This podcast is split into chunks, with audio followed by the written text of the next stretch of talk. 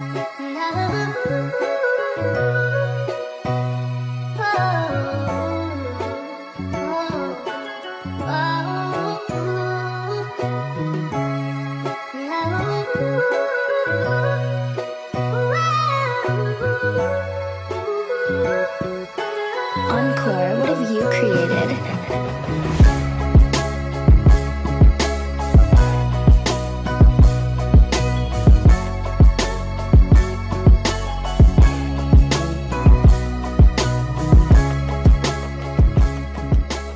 going on, guys? Welcome to the Modeling and Power Narratives podcast, where we work towards mastering empathetic navigation. I'm your co-host Jordan Flowers, and we are back in the studio, man, getting ready to prepare for season three. Actually, this is the first episode of season three, but I ain't with the normal gang. You know what I'm saying? I know BJ taking care of some business over there with the Carolina Panthers and the NFL. Trey probably on some type of golf course doing his little thing. I don't think he actually works. He's probably gonna hear me say this. He's not gonna like it, but it is what it is. And Hale is probably doing some type of engineering project. That dude be doing all types of stuff. Probably building a bridge that we hope do not collapse. But we got a couple good, good people in for today. We actually interviewing one of my guys that I've been knowing for a pretty long time, but filling in his, you know, the place of Hale or Trey or uh, BJ. We got another another guy that's coming in straight from Raymore, Peculiar, Missouri. My brother in Christ, UCM football and Quincy alumni, Andrew Houston. How we doing today, big dog? Yes, sir. Yes, sir. Flo, How we I'm feeling glad. today, man? Oh, I'm good. I'm good. I'm good. Feeling good. Father's Day. Father's Day. Hang out with the pops. Hope you did hanging too. out with the pops. Yeah, Mhm. man. I got to hang out with uh Leotis, man, because you know they call me Lil Leotis Jr. I ain't nothing like him, bro. It's kind of sad, but that's a conversation for another day. But you had a good Father's Day, but what y'all do? Your, Uh, your yes, sir. father's a he a funny dude. Uh, a little bit of a character. Some could say, uh, quote unquote, scam artist. Sometimes, Scam. but uh, but uh, nah, but uh, nah, we were cool. We cooked today. Uh, usually throw down on the grill, smoke some stuff. So it was cool. And then uh, I also want to say, Jordan, uh, thanks for having me on. Yes, sir. And let's have, let's have a good time. Yes, sir. Yes, sir. And it was it's really, really important that I had to bring somebody in. If it wasn't going to be none of the guys that was going to be in to interview this special, special guest from the 402. Uh, you know, I got to give a little Omaha propaganda, but it was only one other person I was allowed to do this, so I had to bring you in for this one. But who we got in the building today is my boy Shae Wyatt, right from the 402, and he got a he got a pretty good you know list of accolades. We got first team all conference in 2019 while I was at UCM, right? Second team AP All American that same year too. Came six yards short of breaking UCM single season record. I know he's gonna hate me for saying that, bringing up that pain. Leading receiver this year for Tulane in terms of receiving yards, shine under a little bit under 700 yards and seven touchdowns, and most importantly, 2022 Cotton Bowl champion. My boy Shae Wyatt is in the building. baby? Yes, What's sir. yes, sir. Appreciate y'all having me, man. How y'all boys been, man? bro busy on the go Mm-hmm. doing too much and yeah bro how you doing man how we doing today Man, I'm good. Just uh, celebrated my first Father's Day. Um, it was a little weird Yeah. at first, you know what I'm saying, like getting the getting the text and whatnot, but it's been cool, bro. It's been cool. We just waiting on uh, you know, our little little son to get out here, and life's been great, bro. Like life's Yes, life's been great. man we we he's the first domino in terms of us bro with the daddy day camp bro Yeah. yeah brother Yeah. yes sir yes To be, sir hon- well, to be honest, though, if you would have, I don't know if I'd have guessed Shae. I don't know who if would you I'd have have guessed Who would you have guessed? That's a good question. Well, it depends on who you want to. I guess I didn't. Maybe. Ah, actually, I don't. I don't really know to be honest. I don't even know, to be honest. I didn't want to put it out there, bro. I, I don't even know. I don't. I don't know who I would have had either, bro. But it definitely. I would have put Shae up there. to- you know I think what I'm think I think it would have been me or Dylan. Dylan, Dylan, Yeah, Dylan's now- next. see, Dylan's but- next. yeah. Yeah, yeah. Because you know he he been he been thinking about Fisher for a long, long time, bro. Tell me how ga- that's a gangster name, bro. That like is, Fisher though. Price, bro. Nah, for real. I, Well, you I know, stand behind it. I stand. You know, everything. Everything sure. goes through the uh the female though. They make the they Ah. make the big boss. Oh yeah, so, yeah. Brook, Brooklyn gonna tell him what the name is for sure. Yep. Did- hey, did you have any input, Shae, on uh y'all name? Yeah, it's actually funny, bro. We uh, once we figured out that it was a boy after we had our gender reveal, Mhm. we had already had like a list of names that we were gonna decide from, and I kid you not, we had the gender reveal, you know, right outside the apartment. We came up Right. to the to our room or whatever, and like at the same time, almost we came up with the name. Like it was just like, yeah, this is it. I'm glad you feel this way. I'm glad you feel this way, and it was it was done after that. So no So- arguments or nothing. No It's arguments organic. or nothing, bro. Yeah, but it was Crazy. because we came up with a note sheet with a whole bunch of names. You know, like Mhm. Leotis was on there. What? Kale- No Kale, way. Yes, sir. no, they were- Dupree. no, they were- yes, sir. Yes, sir. Nah, I'm pull- I'm pulling your legs, I man. if you would have named him Kale, bro, I would have made fun of you. yeah, nah, uh, yeah. That, that it was it was relatively easy though. That's For good that sure. y'all was able to come together and make something organic happen. But I want to shift into because we are going to get into, you know, the Mhm. family dynamic. So when we talk about, or when I at least think of Shae Wyatt, I I I think you are the epitome of faith family football, right? You know, and, and it's a little bit of cliche, but I feel as though those three entities encapsulate who you are as a person. And so, but I do want to get into one of the things that I think is, you know, most important, which is the faith element, right? So as I, you know, we were roommates for a, a couple years down at UCM, and one of the things I noticed about you is you doing your daily devotions. You are in your Bible every single day in the morning. So can you just explain to us just kind of like the makeup of your faith, where that kind of originated from, and how did you how did you come into that? Yeah. So I- I got to be honest. It started when um, my roots in Tennessee. So my my dad's people, they're from a small town called uh, Tiptonville, and so when I was growing up, it was very different. My parents were split up. Um, so during the summertime, I would go with my dad, and when I'd go with him, uh, you know, we'd go to Illinois because that's where he'd live at first, and then we'd go visit my family that's down in Tennessee. Well, while that was happening, I'd always go to church on Sundays. Um, and so when I was with my dad, he'd always put me in Sunday school. Um, you know, I, that's that's really where I built my faith. And um, you know, when I went with my mom, she wasn't so much uh, religious. She had her her own views, and I never, you know, pinned her against it or anything. But it, if I could go back and redo it, I wouldn't because let me explain why. Because during the summer, um, I was getting taught these lessons. Um, you know, I could hear the sermons, I could hear the preachings, the the lessons that are in it.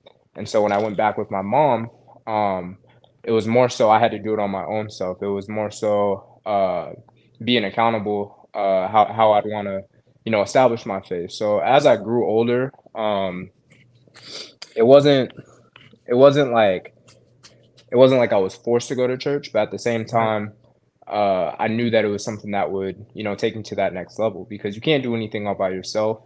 Right. And uh, you you know, as as as we go more in depth with my story in this podcast, you'll understand why it's so important because there's gonna be times where your back is against the wall where it feels like nobody's with you when um you know you really have to rely on yourself, your faith, and um you know obviously your family members and whatnot. Absolutely. And like one of the things that um obviously knowing you as a brother and just being able to kind of exchange the origins of where we come from, our stories, our makeup, what we went through early adversities and stuff like that. Um, you see how much of a vital piece that faith is, you know, especially in our early years in college, right? All the like turmoil was going through, just getting adjusted, like being going down to a new state, even though it wasn't too, you know, far away from home. But like you said, I watched you and I kind of marveled and admired that about you to be able to, you know, be in that Bible every day and getting your daily devotions in, bro. And I'll tell you like a quick little quick little story. I don't know if I've shared this with Andrew, but something that me and Shae uh definitely had is like one of the things that he did was like after his devotions and after he seen I was kind of going through a hard time and dealing with my injury. You remember Shae, like we used to sit down and every night before I went to sleep, bro, you would make me say three positive things Yep. about what went on that night. And bro, I'm gonna tell you, Drew, bro. Like at first, I'm like, bro, I'm not doing this, bro. Like this dude's corny, bro. I'm not, No, yeah. bro. yeah, Yeah, bro. yeah, like, yeah. And like, especially, especially when you're in a bad mood, You're in a bad mood. Like Yeah, you, you- gonna- you know people me. gonna It's hard, people man. gonna know. You, you almost wear your feelings on your, you know, fact, bro, you, you fact, bro. You know, you see them. bro you are absolutely right and so like the i was pushing back on this so i remember like bro i, I woke up today i tied my shoes i got to go to class like i used to and i the most him basic, like the most, Yeah. trying to like, okay, get it done. I don't, you know, Yeah, I'm just trying to say bro. some stuff.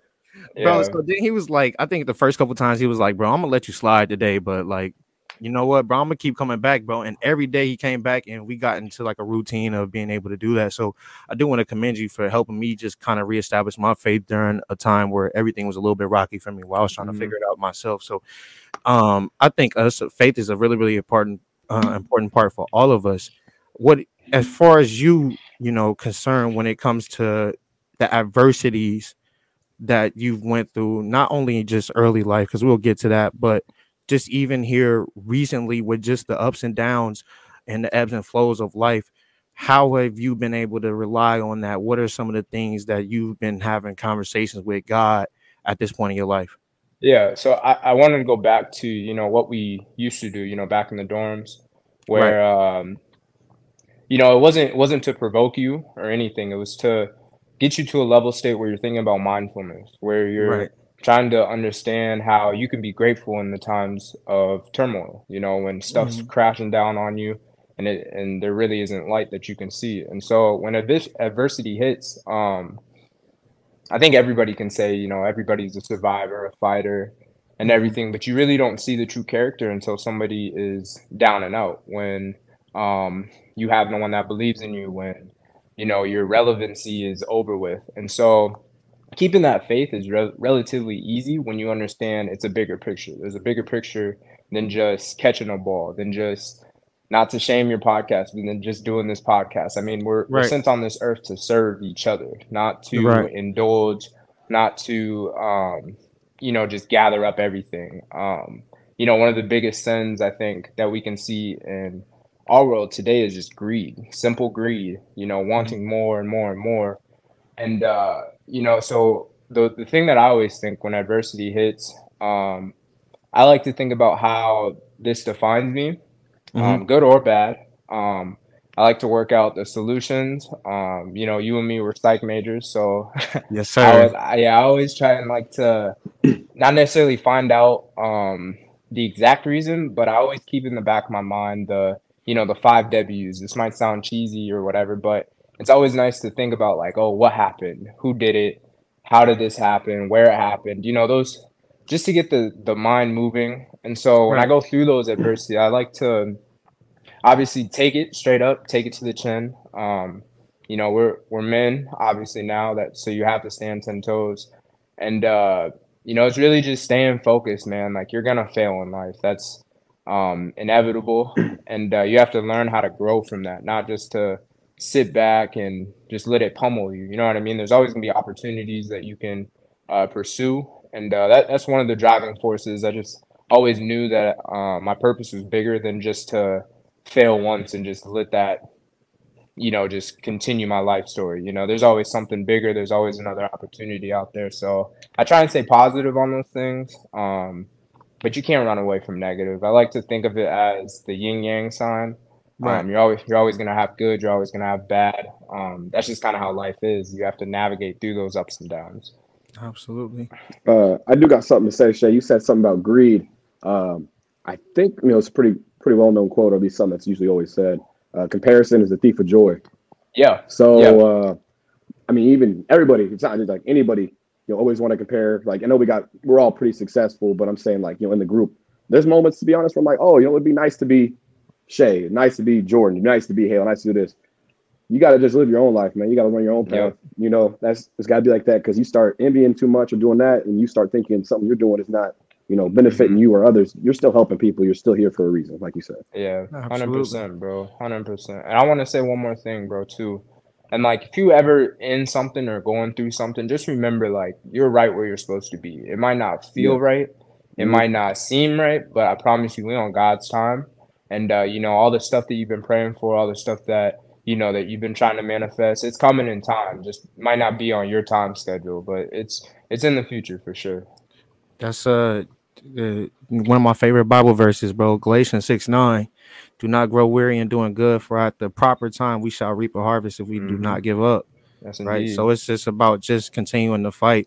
And I think for us, you know, just continuing to stay faithful, especially for us, you know, we built a podcast where all of us are young and we're still trying to figure it out. like let's call it spade a spade. We all act like we kind of got to get got it together, but we're all trying to figure it out, bro. You know what I'm saying? Yeah. So uh faith is really, really big. I know for all three of us in terms of being able to stay sane in a world where a lot of things is kind of changing. We're trying to figure out this is gonna be the way we're gonna go, what our life gonna look like, you know, trying to figure all these things out when life is kind of giving us a little rush. I will tell y'all, bro, like I don't know why I wanted to rush into adulthood, bro. Like paying these bills is not it, bro. hey, bro. Nah, you're right, I, bro. bro, I just moved into my spot. Hey, bro, I just know you into hurting. I, I know hurting, you hurting. but I Paycheck I, hurting, boy. been, I'm to, been to the store once. Been to the store once in two weeks. What's in that refrigerator, brother? The glizzies, bro. What you you mean? just got a couple of clicks in there, huh? I ain't gonna lie, it's a lot, a lot of seltzers. It's a lot of seltzers, and then a lot of uh, just plates from today. And You know it. what he got. You know what he and, got in there, and- though, right? and a sixty Tuna. rack of eggs. When I Tuna? said sixty rack of eggs and tuna. Sixty Eggs rack of and eggs and tuna. tuna. racks?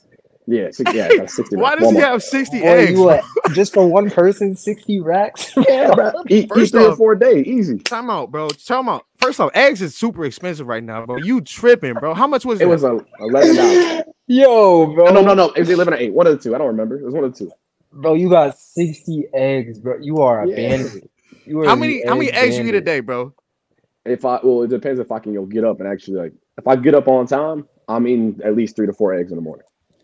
Okay. So at, That- so I'm at, I I'm at least eating too. three or four. And then if I get like the chicken and rice, if I'm feeling a little spicy with it, I'll put some eggs in it. He's feeling a little Bro, my, spicy, my man. problem is though, won't they get old? Because so look, we do the so I'll buy two packs of 18, right? Right. But that'll last us two weeks. Because Jasmine likes to eat she likes to eat rice or not rice, eggs too. But I feel like if you have 60 in the fridge, some of them gonna be old by the time Well, I think- get to them. I think it's like a if you put it in water or something, and if it floats, then I oh, think it's still good. And I think Bro, if it what? go, doesn't, and heard then of if it this. goes down, I'm Oh, telling you, I, that's I from think that's a thing. From TikTok. Bro, y'all gotta be some egg connoisseurs, bro. But I want to shift it. I want to shift the conversation back to you know, obviously faith being a huge thing for us, but the the next makeup of of us is being able to do something that's productive for us, right? Do Mhm. something that's gonna you know push our family forward, right? Whether that's wealth, whether that's you know, just being able to put them in a position where we're not hurting for anything. You know what I'm saying? We're not always in that survival mode. So one of the ways that we did that, and when we went off to college, played college football, on you know, we wanted to put our families in the best position to get an education and to potentially play at the next level um, to raise ourselves out of some of the situations that we came out of. So we know football was really, really main element. But before, you know, we got into football or whatever the case may be for you, Shae, football Mhm. wasn't just the only thing. So most people know you for your play on the gridiron, but making spectacular catch, uh, catches seemingly every time the ball is on your way, bro. You literally is catching the ball, except for a hitch. But Except we'll get that a little bit. Yep, except UCO. except for that. except UCO. But Uh, but some may not know that you are just as talented on the hardwood as well. So I mhm. want to know is what sport do you love the most, and how you went about deciding on what sport to put your primary focus in. Yeah, man. Uh, I would I would say basketball first. Um, that would be the easy answer, and part of that's because basketball came very easy to me. Um, and that that's because my father played. Uh, you know, after middle school, you know, my mom she'd work till about five, and there was a YMCA by my school, so I would literally walk there. It was about ten minute walk, and I'd stay at the gym until my mom was ready to pick me up. So I'm in there getting shots. I was probably getting in 300 shots probably in middle Mhm. school, not even knowing that this would help me. You know, not not understanding that it it would become muscle memory years later. You just so. I, um, yeah, I was doing that for You two just- years straight, two fun. years just doing it. And then I think it was middle school, my eighth grade year, when I went to go stay with my dad. That's when my father was just kind of like, "Hey, you could really start taking this serious and you know possibly do some big things when you get to high school." And so eighth grade came around. Um, I was a little bit bigger than the kids, so I, I was able to you know body them down or whatever. But I think what stood out the most for me was the fact that I was fluid with the ball. Like I could dribble it, I could shoot it, I could pass it, I could do all that stuff. So it came relatively easy. But football, football has a certain part in my heart because it it it, enabled me to uh, tap in a little bit deeper. It made me focus more.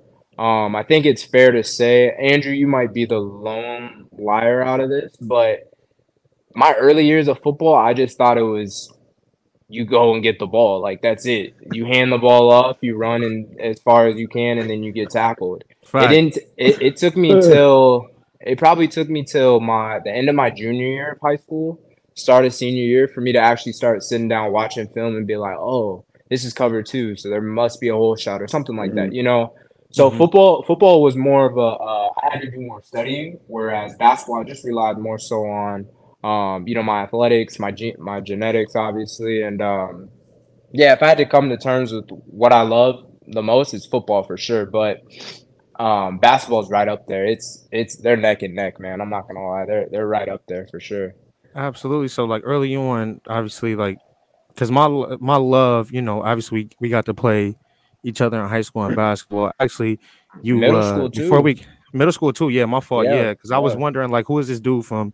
I know you had moved uh back from Illinois. I think Mhm. right. You were coming back Yep. from Illinois. So it's like, who is this dude, bro? They were like, bro, they was typing you up. I'm like, bro, you know what I'm saying? You know, at that time, I'm like, bro, I ain't worried about him, bro. I watched him play. I'm like, yeah, I'm worried about him, dog. I'm, I'm cool. But uh, so like when you were younger, obviously, like your love for develop uh, for the basketball was developed really early, and that was the same thing for me. I mean, I've been pretty much the same size since sixth grade, so I thought I was. But the doctors lied to me, talking, "Hey, bro, you gonna be six four, but I stopped growing. And like you said, the, I think the doctors lied to me. The doctors they- lied to me. I know they he lied said to I was you supposed too. to be six two. I am nowhere near six two, Bro, I but listen, Andrew, Andrew, it, it's probably for the best you ain't six two, bro. yeah, bro, we don't want. n- you See, yeah, we don't want that, bro. I, Yeah, I, we- wouldn't lie, I, I probably, it probably is for the best. I'm not six. Yeah, bro. We, we on a family sure. network too. That's Yeah, so we gonna yeah. keep that PG. Why we want to keep you at your same height. I do, I do got one question for Shae. Go ahead. So, up, man? um, like, grow, like, growing up, like, when did you start playing football? Yeah. Um, you're y'all gonna get a kick out of this story. So uh, you know how I told you my roots tie back to Tennessee. So that's actually the first time I played football. Um, my uncle Ray, we were in Tiptonville, so I went down there for a year. I want to say it was my fifth grade year. Uh, some things were going on with my mom because she she had to get an extra job, and then my dad couldn't take me either. So I went down there to stay with my grandparents. Right. And so I enrolled for the year. Uh, my granny had mentioned, "Hey, you should play football." I didn't really know anything about it. I was just just kind of playing or whatever. And then um, I, I kid you not, bro. Like if you look on Tiptonville on the Google map, it's just it's a small town. Like I guarantee you, of the two thousand people that live there, at least at least half of them I'm probably related to. So put that into perspective. So like it's a family knit town and like there's really not much. So we were practicing on the baseball fields. Um, like if you got tackled, I mean, it's so what you get up. But anyways, th- this is the story. My uh, my uncle Ray, so shout out to him.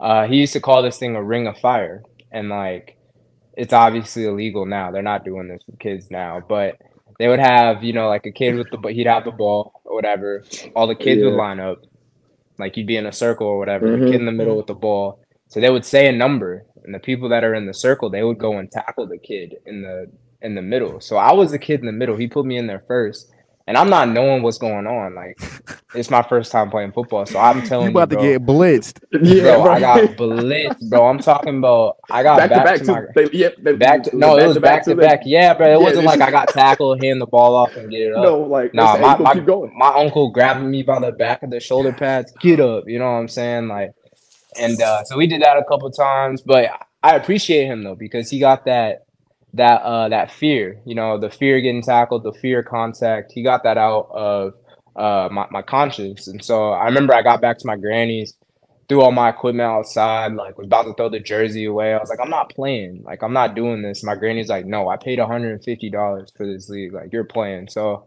I ended up sticking it out, and then um, that's when I moved back to Omaha for middle school, and uh, that's really when I found my knack. I started playing Pop Warner um, for the for the Bulldogs. We played with you remember Josh Baker? I know you remember him. Yep, yep. Jordan. Yeah, Mhm, Josh was on my team. Uh, Luke Sutter, if you remember him. Um, I don't think I Probably remember. not. Um, but yeah, so I played with some studs, and then Pop Warner really opened my eyes about you know how, uh, you know how competitive it is because we weren't just playing like YMCA league teams. We were playing real deal people, you know, from like Missouri, from Florida. We was traveling, and um, you know, at that time I was playing QB too, Jordan. So I wasn't wasn't that much of a thrower, but like we'd run a b- whole bunch of read options and stuff. So I'd say it was about it was around the fifth grade, sixth grade years. That's really when I started picking up football. Started to kind of take it more serious. But at that time, I was really I think I was more focused on basketball. I was really just out there playing sports. I, I didn't have a trainer like most of these kids do these days. Um, Yeah, everybody got I one wasn't. now. Yeah. my mom wasn't forcing me to go to practice or anything. I just did it as a leisure activity, to be honest. And one also, of the, good. Oh, I was gonna- go ahead, go ahead, go ahead. Also, And- a good thing is um, that you should do, and, and we all did. And I'm glad we all did. Is play multiple sports. Play as many sports as you can because it will For help you in the long run whenever you're Yeah. actually trying to decide on something. Mhm. So all of us here Yeah. played a pretty decently high level of other sports before Mhm. playing. I couldn't do baseball though, bro. And Yeah, once I got was hit by that say, pitch, Yeah, I got hit by a See, pitch, I was out, bro. Well, I wasn't. See, I wasn't a Andrew, I- so I played. I, so that year that I was down there, I played baseball, yeah. and uh, y'all probably don't know this, but I had anger issues as a kid, bro. Like, Oh stuff wow, really? Yeah, when stuff wouldn't go my way, I throw temper tantrums, bro. and so I was uh I was playing baseball down there during the summer, and like I was a pitcher, I was throwing good heat, had a little movement on my ball or whatever. And I remember every time a kid would get a hit off of me, I would get upset and I would hit the next batter. Like I wouldn't even give a No, you're good. I You good. We can cut. We can. We can cut that. We can cut it. We can cut that out, brother. I anyways, We can. We can cut I, that out. Every, can cut that every out. time a kid got a hit on me, I would come back and I'm just slinging it, bro. Just slinging at it, hitting them on purpose too, bro. And the coaches are like, "Man, you gotta stop that." So I remember one game, I did it, and I kid you not, like in the middle of the inning, bro. My granny came, picked me up. I got the worst whooping of my life, bro, in front of everybody, bro, with the twitch and all, bro. I was about to ask, was it with the twins? Handed, bro, handed the the uniform in that same day, bro. Never looked at that glove again. I ain't oh, touched it ever since. That's tough. Probably That's for the best. Probably for the best because that's the that's Oh, if you think sure. it's hard to play football and fail and accept it, baseball. I can only Yeah, I mean, imagine, bro. Hall of Famers hit about 300. That's three out of ten. Yeah. them boys Yeah. are fail, you know, Oh, fail yeah, I'd be- Yeah, I Fame. would I be- couldn't do it. I'll be hot, but I do want to switch back and just transition back to because we Mm-hmm. since we're on the topic of multi sports, again going back, you were able to play both football and basketball um, while we were down at UCM. Um, and you know, when we actually we had an intramural team, we was dominating. Shout out to TT for that Mhm. game winner as well. Yes, I'm shout out indeed, him as well. But um, but people also might not know too. Um, going back to the story about you, even before we could even get you to Tulane or get you even into an NFL training camp or any of that, Shae Wyatt, the football player, was kind of not on the table at the beginning, bro. So I want to tell this quick story, bro. So I actually I was Yeah. going down to to UCM on a visit. Um, it was my official visit, and Coach Mack, um, who's down at Tulane now, but was at Central Missouri. He's actually from Omaha, so his Mhm. dad was my dad's high school head coach. So that was his pitch pretty much to me when I was going down there. It was like it's just a family kind of thing. So I remember going down there or whatever, and he was uh I think I was on the same visit as Dylan, our guy Dylan. And one of the things that we was talking about too is like he was like, Oh, do you have any other guys in mind in terms of uh who would might we should be looking at or whatever? And I was like, we was going down the list, and I was like, Shae, y'all, y'all talk to Shae?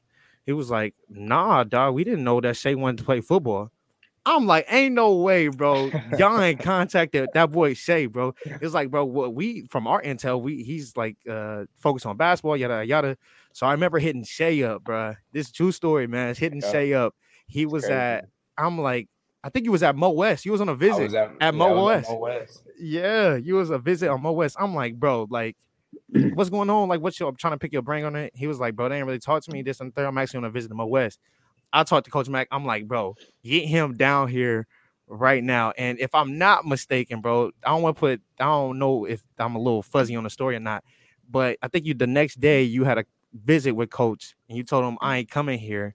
Went down to UCM, had a convo with them, and committed, bro. Was is that how that yeah. went? Yeah, bro. So that time that you called me, we were at the banquet or whatever, and like the head coach was talking or whatever. And uh yeah, you sparked my interest from from the start. And um it wasn't that Mo West wasn't giving me everything that uh they already had or that I needed. Uh Right. it's a great program, obviously. I just felt as as though the coaches they weren't really um as hands on as who they were, you know, at UCM at the time. And so Yeah, dude, no, it's for real, bro. Like on Sunday, I walked into the head coach's office at Mo West. He sat me down. He straight up told me, he said, like, you're our top recruit on this visit. So like we're gonna need an answer from you, like if you're gonna take this scholarship or not. It was a good scholarship for sure. Like I'm looking at the money. Me and my mom are like, yeah, this is this is good. Like this would definitely give me a, a degree for a good price. But um something didn't sit right. And uh at that time I just straight up told him, I was like, I'm not coming here and I didn't give him an explanation. I just told him I'm not coming here. Thank you for the opportunity. And then me and my mom left. And uh, yeah, just just exactly how you told it. It was me, my mom, Coach Mack, and uh, Coach Boda. I'll never forget the day. It was storming. Um, we came in, nobody was there. I actually met with uh, Kyle Eccles, if y'all remember him. Yep, K Uh, State yeah, finest. Yep, yep. So we went there. We went there. They showed me around, and uh, I think I think what really got me to commit was when Coach Mack was giving me the spill about their offense, how they pass it a lot, how they're um, you know a high powered offense and whatnot. It was pretty much a no brainer. You know what I'm saying? Like once once I got my offer sheet, and uh, yeah, the rest is history, bro. But like that whole instance would have never happened without you, J Full. Like the, I have no Appreciate idea. I'd, I'd probably be at Wayne State playing ball right now, or I would have been. Dang. Yeah, it's crazy. It's crazy. I'm gonna have royalty checks on you. Nah, I'm just playing. Nah, I'm just playing.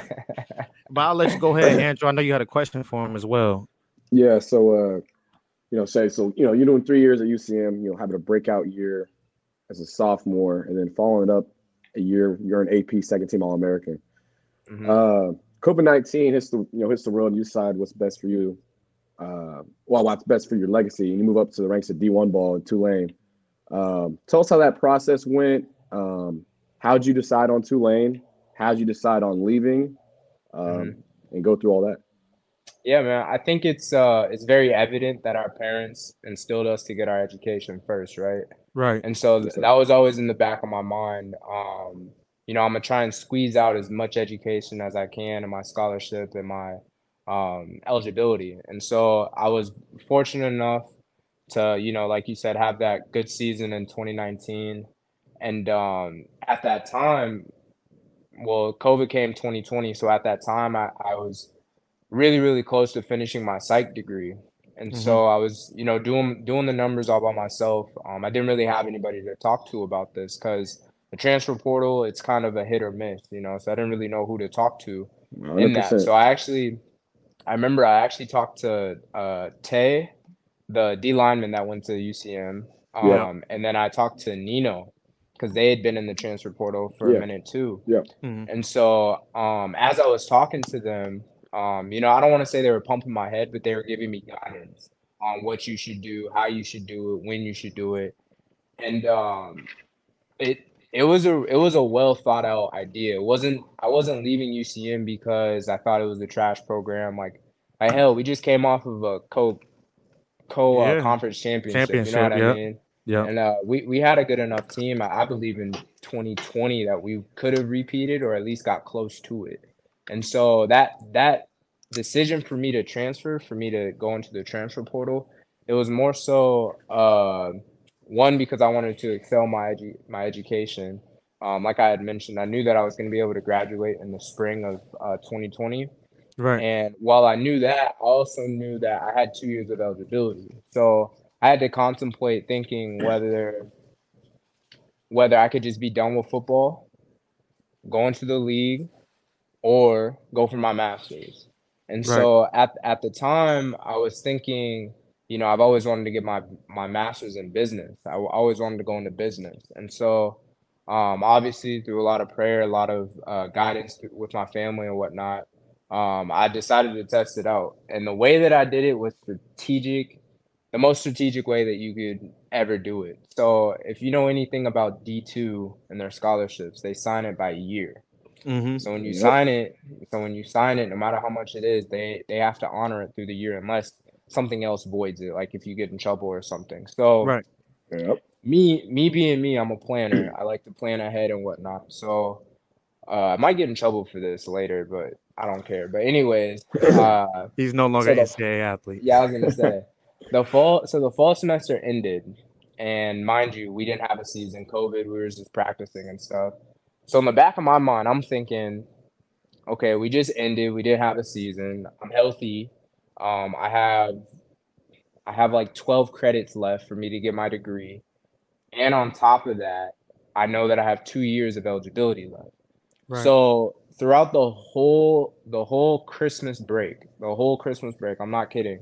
I sent over probably over 130 emails to different Email, coaches. All Film. yeah, Film. film. I literally Yep. just drafted an email that just Copy said, paste. "Hey, Copy my paste. name- Change the coach's name. Change the coach's like, name. listed listed my uh, Yeah. accolades and all that. Just wishing for a chance. And at that time, that was when I got Twitter back. I was y'all y'all know I wasn't big on social media at all, so I just At got all. Twitter just just he, so I was could mis- he was Mr. No social media. yeah just just so I could interact with the coaches easier. Right. And so uh the transfer portal, let me tell you, it's it's it's something else, man. Because so let me go back. Let me let me slow down real quick. It was strategic why I did it because the first day we got back on campus, Mhm. that's when I entered the portal. So I knew that I was gonna get my Oh. money. I knew I was gonna get paid the whole semester. I knew that I was gonna be able to finish my classes. So I was in a I was in a very good spot. Not a, not a lot of people that enter the transfer portal can do that. So yeah, it must have been I don't know when we got back to class. It was like January, I don't know, 15th or something. That Yeah. same day I went to go meet with Kathy. Well, I went to go meet with Boda, Coach Boda first. Told him told him the details. He was obviously hot. Um and then uh yeah, I gotta keep that in mind. Keep that in mind. Because Yeah, Coach absolutely. Boda, he yeah, he he was hot, man. He was hot. Went to go talk to Kathy. She gave me the letter, um, or emailed me the letter for the transfer portal, whatever. And literally within 30 minutes, I pulled in my first offer from South Dakota State. Um, and then they just kept piling on. And uh, the biggest thing for me, I didn't want to go somewhere and just be another body. Um, I Mhm. wanted to go somewhere For not only not only where I could have the level of education that I wanted to, but also contribute to a team that I think that is, you know, of, of a championship caliber. So uh Tulane came on late actually. Um but it's the story doesn't end here, man. It's it's crazy how that that even came about. I had sent uh coaches Fritz's son because he's the NFL liaison. So like he interacts with the NFL scouts and he also um checks out the transfer portal. So he just Right. came across my film, he liked it. Send me a DM, just ask me for my number, and that's literally how it kicked off. And then from there, um, I remember I talked to Coach Fritz on the phone, and it, it just gets crazier from here, bro. Like I remember he's telling me about, oh, does Warrensburg still have the county kitchen or the country Yep. kitchen? Country And, kitchen. Yeah, like, the country kitchen. yeah, he's he's yeah, he's mentioning all these uh, restaurants and stuff, and I'm like, Like, like how, how do you know Warrensburg? Like, have you ever lived in Missouri? He's like, he's like, I used to coach this, son. I was like, what? He's like, yeah. So it was ten years prior. Him and his staff, they coached, they coached at UCM before he, uh, I think he took a gig at Georgia Southern, and uh, from there, once they offered me, it was more so finding a program that um, I wanted to go into. So I could have, I, I don't know if I'll regret this later later on, but I could have went into the psychology master's program. But I was also interested in chemistry. I got my minor in chemistry, so I wanted to find something that would, um, you know, connect chemistry and psychology in a way that I would never get bored of it. And so that's how industrial hygiene came about. Um, they had a really good program. Um, so I'd, I'd work either directly with OSHA um, or with other partners. I'd be like the middleman that would make sure that you know safety precautions are being met. Um, PPE, which is personal protective equipment, is being delivered to people. So I found that very interesting because it's not only that you have to build um, connections with the people that you're talking to or that you're working with, but you also have to uh, monitor the the the air samples, the the stuff Mhm. that they're using, and all that type of stuff. So I found it very interesting. And then you know, like I said, once they offered me, it was more so, um, like, Like a I, I didn't want to play the yeah, I didn't want to play the have like a waiting gut- game. Yeah. Also, did you have like a gut Gut feeling? Like feeling? you knew? Yeah, Like, did you, it, you it take was. a visit?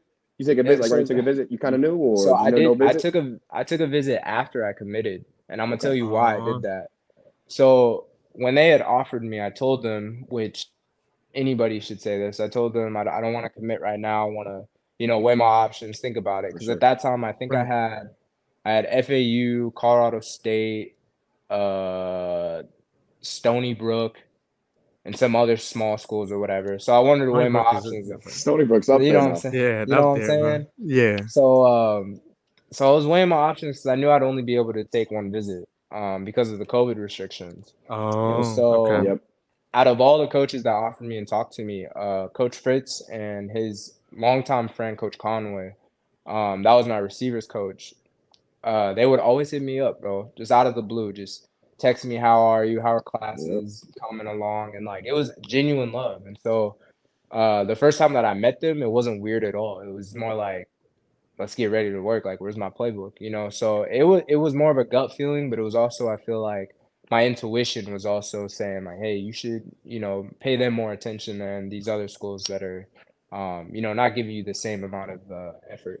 and Yeah, that's just- the same thing too with like just like knowing with with coach fritz and what he built down you know in the d2 ranks and then was able to kind of elevate and do what he did at tulane. Kind of i want to shift the gears to going to tulane right? We we get there right? And that first year is a little bit rocky right? We going through some ups and downs how a uh, pretty pretty tough season i want to say 2021 season. And then 2022 comes right and you y'all have a breakout year right? So um and in that breakout year, on a on a conversation, the connection with UCM, Coach Boda, our head coach, goes down there and becomes OC, and then our quarterback coach, Coach Max at UCM, goes down to Mhm. uh Tulane with you guys, and you guys have one incredible year that culminates to y'all being able to play um, USC in in the Cotton Bowl. And me and Andrew actually had the the chance to go down there, man. What a wild, bro! Just a wild Yeah. atmosphere, wild game to I even mean- just be there, bro. Like just Heisman take winner. us into the yeah Heisman winner. Heisman Caleb, winner too. You're seeing the Heisman winner play. Caleb, yeah, well, Yeah. Caleb, yeah, Caleb Williams coming right off the Heisman. Like Yep. it was such an instant classic game. So I want you to t- tell our our viewers and our listeners, take us into that moment, what it felt like to be out there against such a legendary program, and of course, what went into that final drive and that feeling of uh, of beating USC. Yeah, yeah, man. I think uh, the first thing is just being grateful, man. Like just being able to share the field with um such high profile athletes. Um, so that's the first thing, and then you know, obviously, not every kid can say that they played uh, in an NFL stadium. You know, we got hosted, we got to practice there. Well, not just Um, any NFL stadium, Shae. Yeah, Yeah, yeah, yeah. that's what I'm AT&T, saying, Jerry's I World, mean. Jerry's yeah, World. so it, it was nuts, man. Like we were there for a week and some change, and um, you know, the, just the whole experience, man. Like it's something that I'll always forget, or not forget, always uh, remember. And so, you know, just playing against them, nothing changed schematically. Um, you know, we we tried to operate everything that we did, you know, prior to playing them, and uh, you know, it was obviously a shift of athleticism from what we've seen, um, Mhm. because they have. I think it's just nature, where they have better athletes than a school in NOLA named Tulane. I didn't even know who Tulane was until they offered me. And so it's just it's only natural that, you know, a big name school like USC, um, they get that type of level of recruits. And so being on the field with them, it was uh, it was surreal at first, but at the same time, it was more so uh, still football. So like no matter who's in front of you, uh, the Yep. X's and O's, the X's and O's, they're gonna do what they gotta do. And so just pulling away with that win, I'll tell you what, it was nuts, man. Like that that Man. drive, I'll tell you what, it was when The drive. The drive. so The drive. yeah, the drive. When uh so when we got the safety, um and you know you know Coach Mack, he's already drawn up stuff. Yep. And and you know me, know. and you know you know me, like I know the offense, and I'm seeing the stuff that he's drawing up, and I'm like, oh yeah. I was like, yeah, we finna score easily, because I knew I knew what we had on the board. I knew um what was working against them. So we'd actually ran uh Zygo. We ran Zygo. Whoa, Yeah, yeah, so you- that was in the yes. playbook at UCM, baby. Yeah, Yeah, yeah. So you, you know the plant on the backside.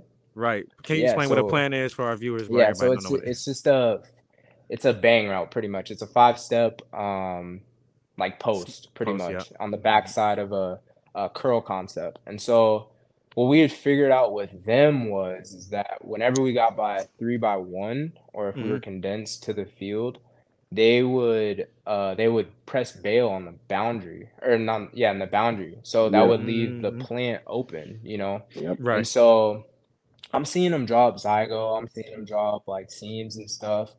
And I'm like, damn, like we we really might have a shot here, you know, and and that's when uh so we got the safety, he muffed the kickoff return I do. rem- Yep. hmm and uh after or no, that was that was after. That That was- was, after.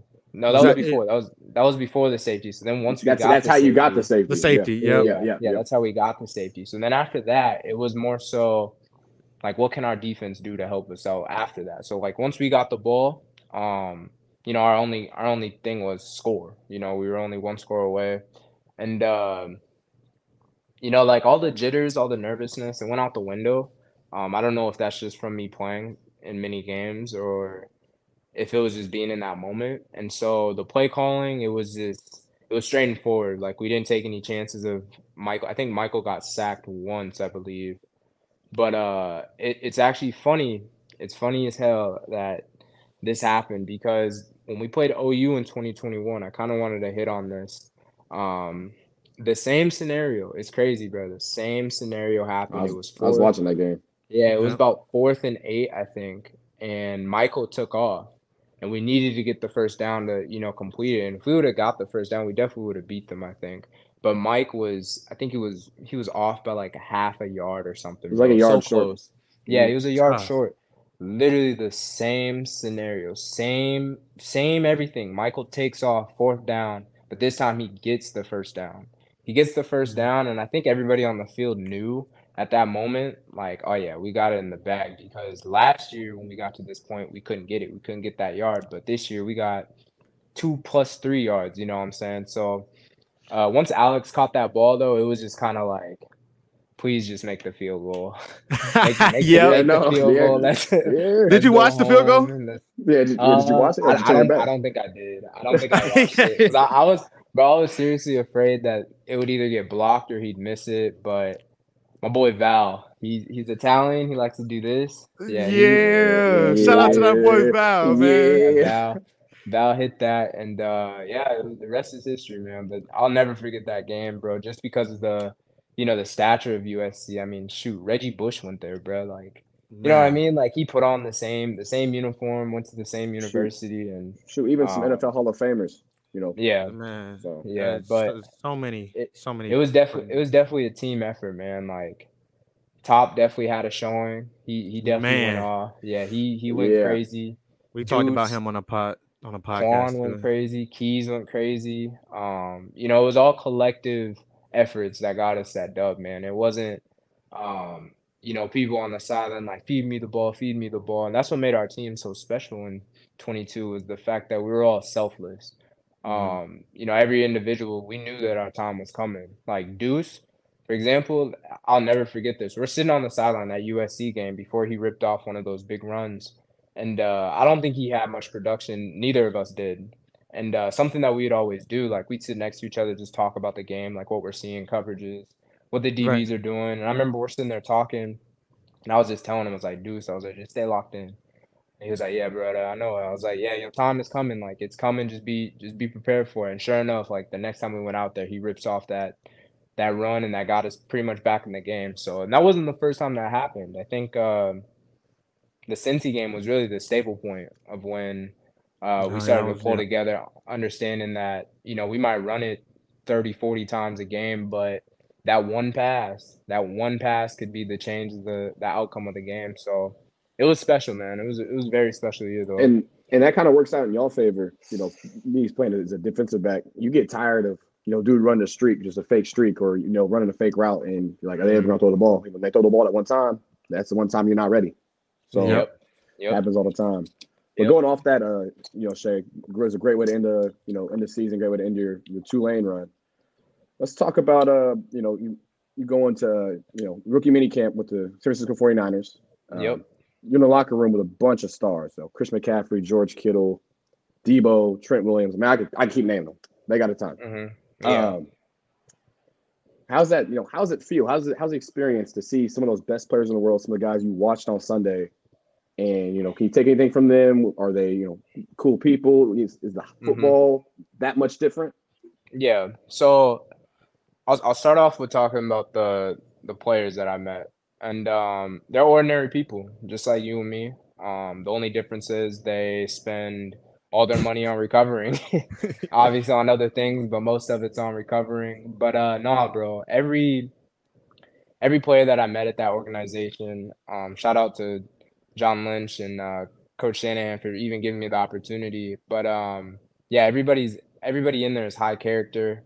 Um, they have a motor, and they're just willing to you know put their body out there and just sacrifice it. And uh, you know, watching them day to day, because I'm very observant. I don't like to speak a lot. I'm just I like to peep stuff, and it just seemed like everybody had something to do, and that's the difference with uh, college sports and the NFL. Um, in college, they'll tell you when you have treatments, and they'll damn near force you to go to treatments. They'll tell Right. you when you have these meetings. They'll tell you that you have to be here and there. Set schedule. Yeah. Excuse me. Yeah, it's a set schedule. Whereas in the league, you kind of have a set schedule, but when you have when you have off time, right? So Mhm. I'll give you a rundown. Like we would we'd get up in the mornings, we'd lift at eight, and then after that we would meet, and then we'd meet some more or whatever, and we'd have about like an hour, two hours in between our practice and more meetings, right? So in between that hour and two hours or whatever, you have to figure out your own uh, schedule, your own routine. And so what I had peeped, you know, some guys would get in the hot tub, some guys would go to the sauna, some guys would go lay down, some people would, um, you know, they'd go get a massage or whatever. So it was very interesting to see, you know, how um, different people worked. I was very fortunate to be pretty close with Willie Snead. Um, He played for Mhm. Baltimore. You you should know him. Uh, Yep. He's also he, a saint. he- yeah, he Also was a also a saint. Yeah, yeah. So he was um for my time there, he was probably the best influence that I had for sure because he was undrafted too. He uh he didn't come in with much. Um, we were kind of in a similar position. He was having a baby when he got signed, and the same thing. So I would ask him questions every day, like Willie, what are you doing here? How do you run this route? What do you see in this coverage? And um, you know, I'll never forget it. I remember it was our I want to say it was our first practice. No, it was our second practice. And uh, Willie came up to me and he's like, "Don't be scared."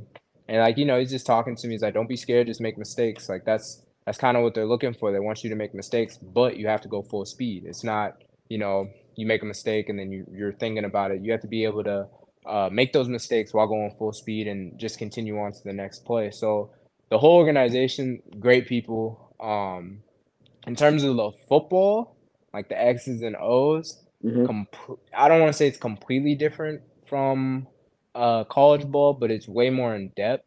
It's Mhm. way more uh, focused. It's way more uh, minute, bro. Like every every single detail has to be hit. So like Coach. Shanahan, yeah, Coach Shanahan's offense, he's he's so big on landmarks. And what I mean by landmark, it's not when when you get lined up, you're on the numbers or you're on the ticks or whatever. It's more so when you're running the route. Like Yep.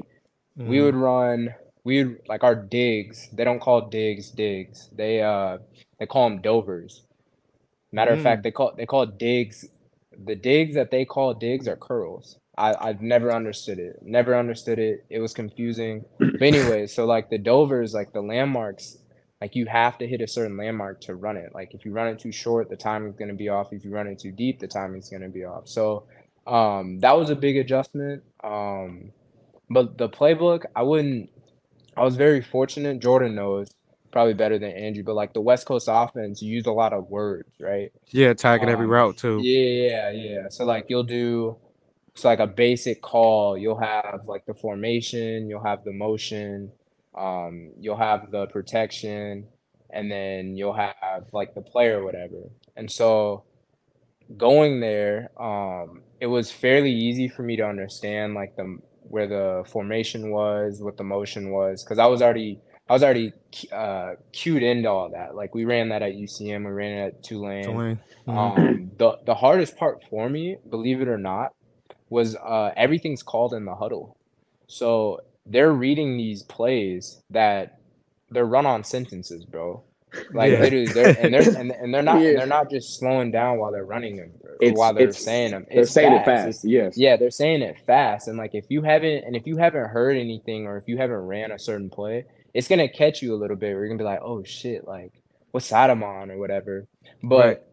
it was very cool. Um, another cool thing about their offense, which Andrew, I think you're gonna find this very helpful if you go into coaching. But the way how they ran it. So you know how I mentioned, um, you know, they'll they'll say the formation, they'll say the, the motion, whatever. So that's normal. That's how usually every offense is. But to help the QB out, they'll say the first read and then the second. So say Oh. say if we have yeah, so say if we have Zygo, so they'll say Zygo first, and then on the backside, if you just said like a shake route or whatever, X shake.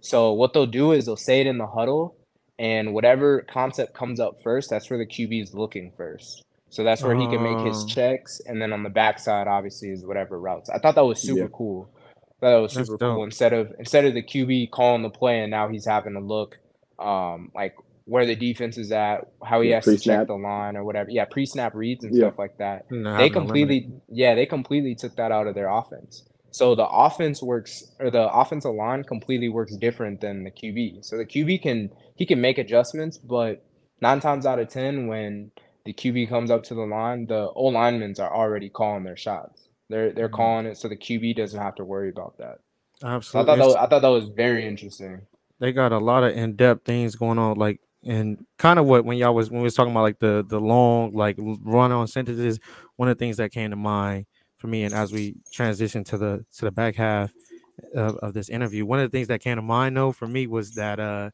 that jon gruden uh video you know what i'm talking about Uh, it's like Yeah, the spider wire. Is the spider wire bananas the other one? is yeah, uh, Yeah, that one like bro when he was Yeah. like the qb was messing it up bro and he Yeah, could yeah, not yeah. get it right yeah bro. That's what came to mind, bro. Because I swear to God, when I got to UCM, bro, like obviously I wasn't even playing because I was hurt first and foremost. So I'm like, oh, I could be chilling, bro. Like, and you know, Shae, what I ran, I ran, or you know too, Andrew. I was under center, bro. I was running pro I in high school. The total total opposite of what you should be running, to be honest. Yeah, yeah bro. for real bro So like when I got when I got there, bro, like I'm looking at the words and I'm like, hey man, dog, hey, this is a little bit too much for me, dog. Like and bro, what what is Coach Mac talking about? But like you said, like I understood how much like even when I transitioned on to Quincy, it made a lot much easier because I wasn't used to how much verbiage that was um Mhm. at that time. But I do want to transition to as we you know we move into the to the back half just for the, the sake of time. Want to get this real real quick. Want to ask y'all best memory or most memorable moment from playing our playing days at UCM. And I'm gonna go with you, Andrew, first. Um, I I don't really have one in particular. I already said one earlier that was Shae dropping the, the hitch. That was just funny because I was at the game and Boda Boda basically just collapsed because Shae was- on the Yeah. field, but, bro. uh, on the field. the But field. but other than that one, other than that one, uh, basically just any moment that whole time we were in our red shirt lifting with yes. old, for uh, with sure. old Teeter. For I mean, and I ain't gonna lie to you, know, like Oh. I know like going through it, it was bad, but I'm hundred percent glad we did that because I think it made Mhm. everybody like I mean most of us closer. I mean, I really moved my mattress into y'all into y'all room yeah, because doing? you wouldn't get up because I because I couldn't get up. so so it was like you know it, it just you know made us tighter and like just doing all the BS there and before we'd even go. Like I Mhm. used to sleep eight hours before. It didn't matter if I slept eight hours or three hours. I was gonna be tired regardless. So Fact. I don't know, just doing that and doing all those BS like almost military army type challenges with all my Yeah. guys who I still talk to now is And we were it's bald. fun. yeah, Yeah, yeah, yep. We was Yeah, oh, bald. we well, Flo, you you can talk about that, Flo. You can, you Bro, can talk man, about we were- cuts. Oh yeah, I'm a I'm gonna get into the uh we did that ain't my most memorable, but we'll uh maybe I I can add this. Actually, BJ, we gonna add that into bro. I'm gonna send you the the the, the videos and the what's the name of us ball, bro. you gotta see that, and they definitely gotta put this in the interview, bro. So my guy will he'll put in that he'll put I, mean, that I, in. I, I said, You're probably wondering why there's no sound at this portion of the video. Well, that's because there's other videos going on, and there's no point of putting them in on sound. So it sounds like you should also go over to YouTube and check us out on YouTube. And while you're there, might as well subscribe, like, and yeah, turn the notice on. Why not? Yeah, this man had a beanie on, bro, the whole fall all, It's it, was, it August. was the summer. It's It was, it was August. August. yeah, It was yeah, August. bro. Why is he wearing a beanie? Man. I looked, I looked, I man. really looked like I was 40. So That, that- yeah. So what about you, Shae? Your most memorable moment? from Oh UCM? man, you brought up a good one with the uh the freshman lifts. I'll never forget that uh that carry Andrew where you know what I'm talking about. You know exactly what I'm talking about. When y'all yes, bro, crawling? on the stomach. I don't I Bro, don't think just- me, I think I think me and Andrew grew a little closer that day. Y'all was sweating on each So other. That's bro- why. Bro, listen, listen. I was so mad at him, bro. He I was, was- so oh, mad at you? him, bro. and like, and like, I think the consequence was if you let go, you had to restart. And so, like, I wasn't, we wasn't going for that, bro. But uh, no, those were fun. I'd say, uh, as much as much as I hated it at the time, I think when we got caught uh skipping reps and we went on the field and did the two, two hour workout. Bro, Hey. the highlight the highlight of that of that uh event was when we were doing the wheelbarrow carries and he was you had to up. yeah, you had to carry Hale. Bro, I busted Oh. out laughing, bro. I was, Bro, I was crying, hot. bro. Bro, And I was for- hot. When I say, for- bro, Hold on for Go ahead. references. Hale, Hale was heavier. He was an old lineman. Wait. before like what he is now. He was. yeah, he don't look like what he looked He like don't look now. like what Hale he did. He- This was a yeah, his ham on. Like this is a Yeah. hand like Hale hams. Like it's a big dude. and and like with the wheelbarrow carries too, like with that, that ain't my mo- my most memorable. But just to touch on that real quickly, like obviously we were both hurt, so that's the reason we got paired up together. Now, mind you, there's like a hundred, there has to be like a hundred and twenty pound difference between me and him, at least a hundred. Bro. Like so, like like, and you remember that wheelbarrow, like the wheelbarrow carries for the guys, like we holding them up, right, and they're crawling on their hands for the people that don't know what that is, but like his the thing was we were doing it one by one like we weren't continuing. So it was like Yep. one stop two stop. I'm like bro i'm holding up 300 pounds bro like this is like and i was like hold him up. I'm like what you think i'm Bro, trying to do bro? Yeah. like it, this dude's heavy. And again, Jordan shows his emotions, and he yeah i was hot He I was was hot. hot. bro Hey, come on honor- honorable mention, Kareem. I ain't gonna. Oh go yeah, we yeah we not going into that. we not, we're not going into that story, but that is a hilarious story. Hey, maybe if y'all subscribe to the uh oh the, man, to the Man the Podcast Patreon, bro, because we're gonna keep this PG thirteen. But uh if y'all subscribe to that, bro, we'll we'll put that on there. But I'll go with my most memorable moment before we transition into um closing out a little bit. My most Yeah. memorable, I got two really really quick ones. One, my best memory was um, obviously, I brought up a lot of good things, like going up to Ferris State was a really good memory. But my best memory was just how hype we were with that Cam catch against Kearney. Like that was Oh, just yeah. yeah, yeah. against Kearney. Like that was just a surreal moment, bro. To like see, I we we really didn't think we was gonna win. I think we clinched share at least share a conference that game Mhm. too. My worst memory, which I had a lot of bad memories at UCM, but we're so. not gonna get into that Could, could But- have said, but uh my worst memory for football related things is gotta be the wave of emotions Northwest Missouri State our freshman Ah, year. I'm gonna Nah, say that that, one one or, your forearm. I'm about to say when I got oh yeah that one that one sucked Yeah. too. But bro, like that that when we played Northwest at the uh, Chief State at Arrowhead, bro, like we were literally so hyped, bro. Like we literally thought we had the game won. we had the drop. Yeah, we had the the game. Drop. When KG cover caught that ball in the zero. end zone, and cover zero. we just went cover zero instead of running cover four, and we all know what happened there. so. Man, now and it was raps. And what's so even ironic about that, just to make a 402 connection, is uh Zach Martin, the quarterback for Northwest. He went to Omaha North. He actually from Mhm. Omaha too. So, but I want to Yep. shift into like we got a couple more questions and we'll get you out here. Um, so I'll be a little bit remiss uh to not mention the one element of your life that's seemingly the most important, which is your family, right? The one that you're creating and the one that you're coming from. So Stitch from Minot, South Dakota, right? Stitch? Stitch, Lil Minot? Bill, yeah. you talking you- about? you, I mean, No. why not North Dakota? My fault. Not Yeah, even, yeah, yeah, there you go, not there you North. Dakota? Stitch from Minot, North Dakota. Yeah, people don't know. They might know. They might know Shae why, but I know Stitch. I know Lil Bill, and you know what I know too. I know that you wasn't trying to get sent to little BTC. Yeah, I do my you that, research. I Who do my research, brother. I do my research, brother. Yeah, I do my research, but I'm traumatized by that. BTC is what is it? Bad Tyler Camp.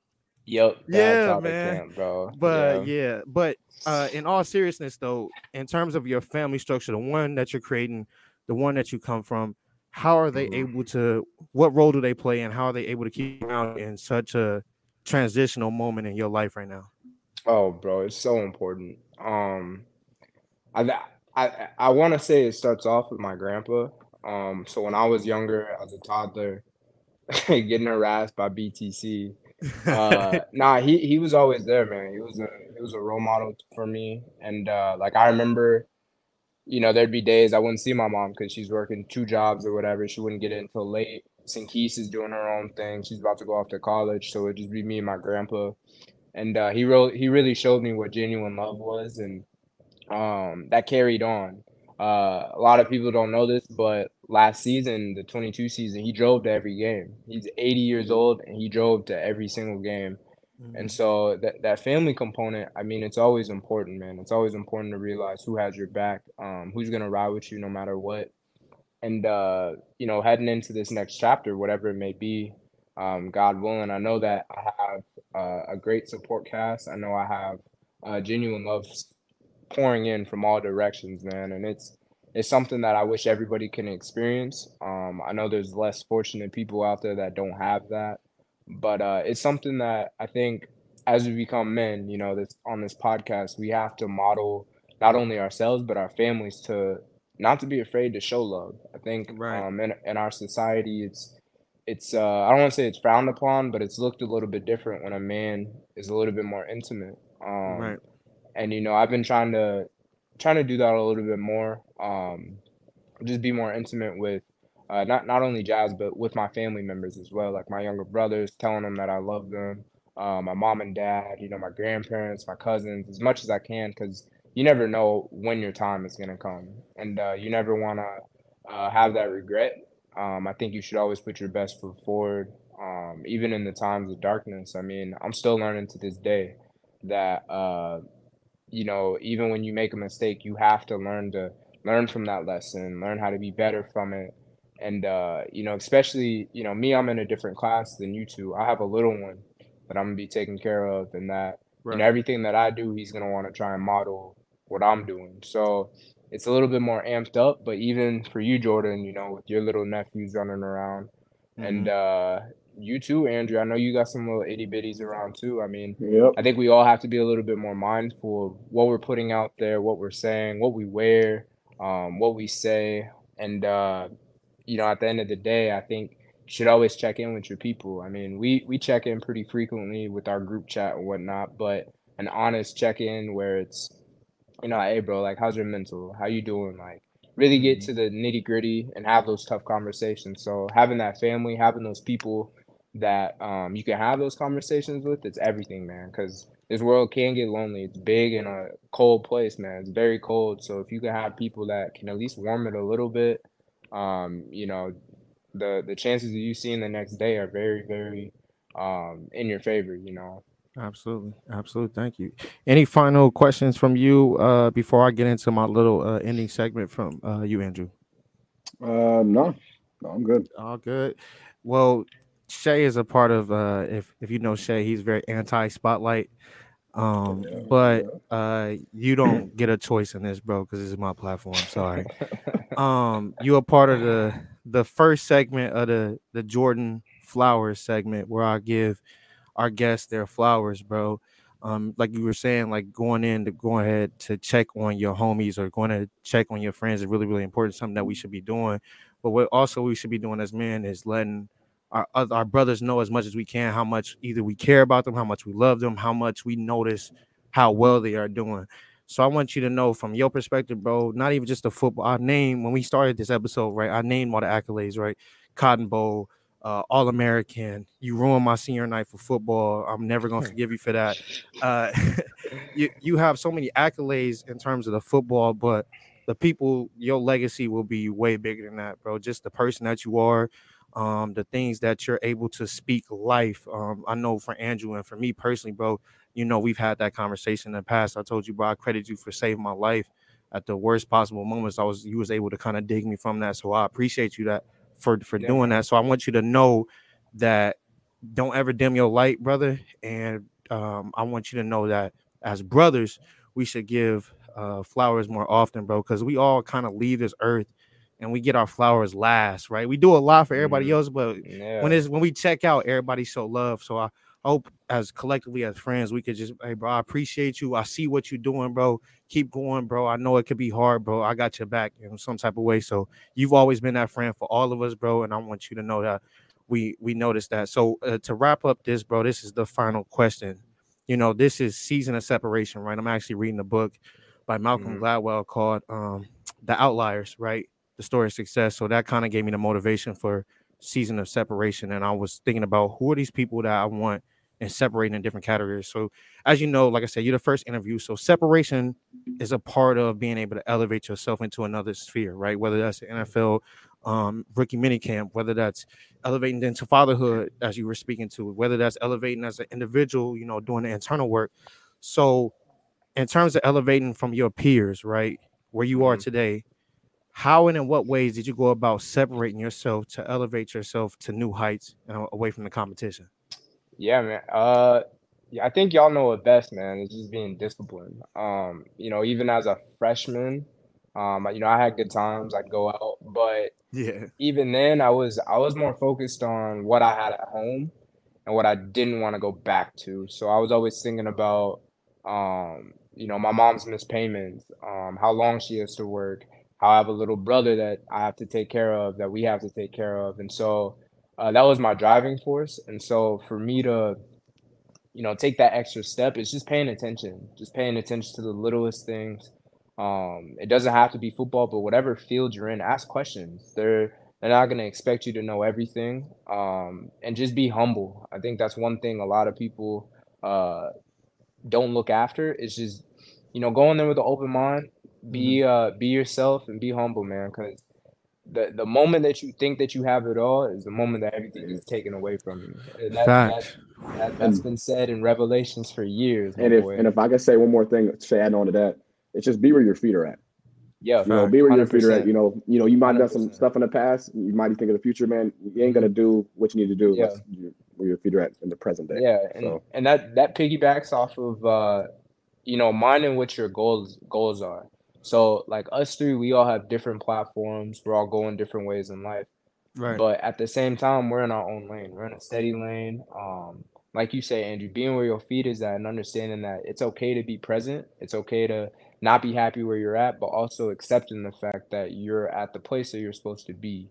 You know what I mean? So not getting caught up in um I was never caught up in stars or those blogs that are saying like, oh, he's this and that. Um, because at the end of the day, bro, you have to show up. You know what I mean? Like Yeah. th- that, that that's all it is. Like you have to show up, whether it's a job, whether it's an interview, whether it's a game, uh, whatever it may be, bro. Like in order for you to get your name out there, in order to to make some sort of statement, um, you know, not to be cliche, cliche, but like like Nike says, bro, you just have to do it. You Just just do it. just simply have to do it, and that's easier said than done. But at the end of the day, man, you have to, you gotta have that, uh, gotta have that dog in you. You know what I'm saying? That- Fact. That, that that picture of the dog in the, Dog, thing, you really gotta have that dog in you. But no, in all in all serious though, y'all y'all got it. Y'all know the recipe. I've been, we you know we've been shooting stuff for years, bro, on how to help each other. You know what I mean? So Right. it's it's not so that you know I have all these accolades just because I did it, you know, just because I put in the work. No, it's it's questions, it's it's studying, it's it's literally the times that we had in the dorms where you know we shooting dice or we, we playing we Fact. playing 2K or, or we No, playing yeah. WWE. You know what I'm saying? Like it played Right. WWE or something like that. It's it's all those collective moments that um not only got us to where we're at now, but it will also propel us forward. Absolutely. And like you said, like it's a collective effort too. And I know one of the, the things about you is just just super selfless. So, you know, you've been selfless with your time here, and we want to thank you and show appreciation for both of you.